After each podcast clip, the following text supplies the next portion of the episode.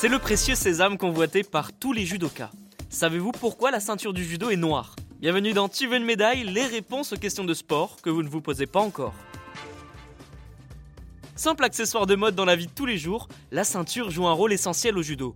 D'abord d'un point de vue utile puisque c'est cette dernière qui permet de bien fermer sa veste et de maintenir son kimono en place. Je vous en dis un peu plus sur cette tenue dans l'épisode numéro 23.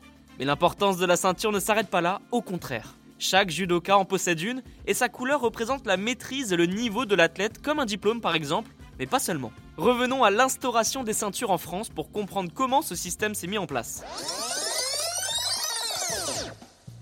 Le judo n'est pas la seule discipline où on peut obtenir des grades en fonction de son niveau, le ski le fait également.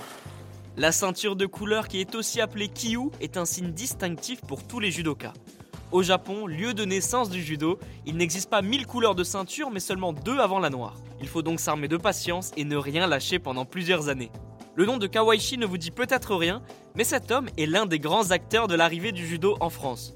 Ce monsieur s'est rendu compte que les Occidentaux ont besoin d'avoir des résultats rapides, au risque de se lasser. Alors pour ne pas perdre la motivation et donc des adhérents, Monsieur Kawaishi a instauré ce système de différentes couleurs qui représentent différents paliers avant d'accéder à la ceinture noire. La première ceinture est la blanche, c'est pour ceux qui débutent. Il y a ensuite la demi-jaune, la jaune, la demi-orange, la orange. Bon, je ne vais pas toutes les faire, vous avez certainement compris le concept.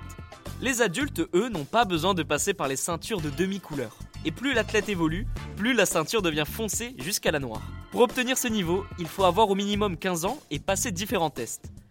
Comme l'explique bien la Fédération française de judo, la ceinture noire représente trois valeurs primordiales de cette discipline. Premièrement, le shin, qui signifie la moralité, l'esprit, le caractère. Deuxièmement, le ji, qui représente l'habilité et la technique.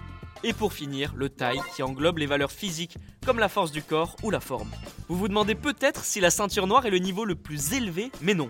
Figurez-vous qu'il existe encore différents niveaux de ceinture noire, ça s'appelle les dan.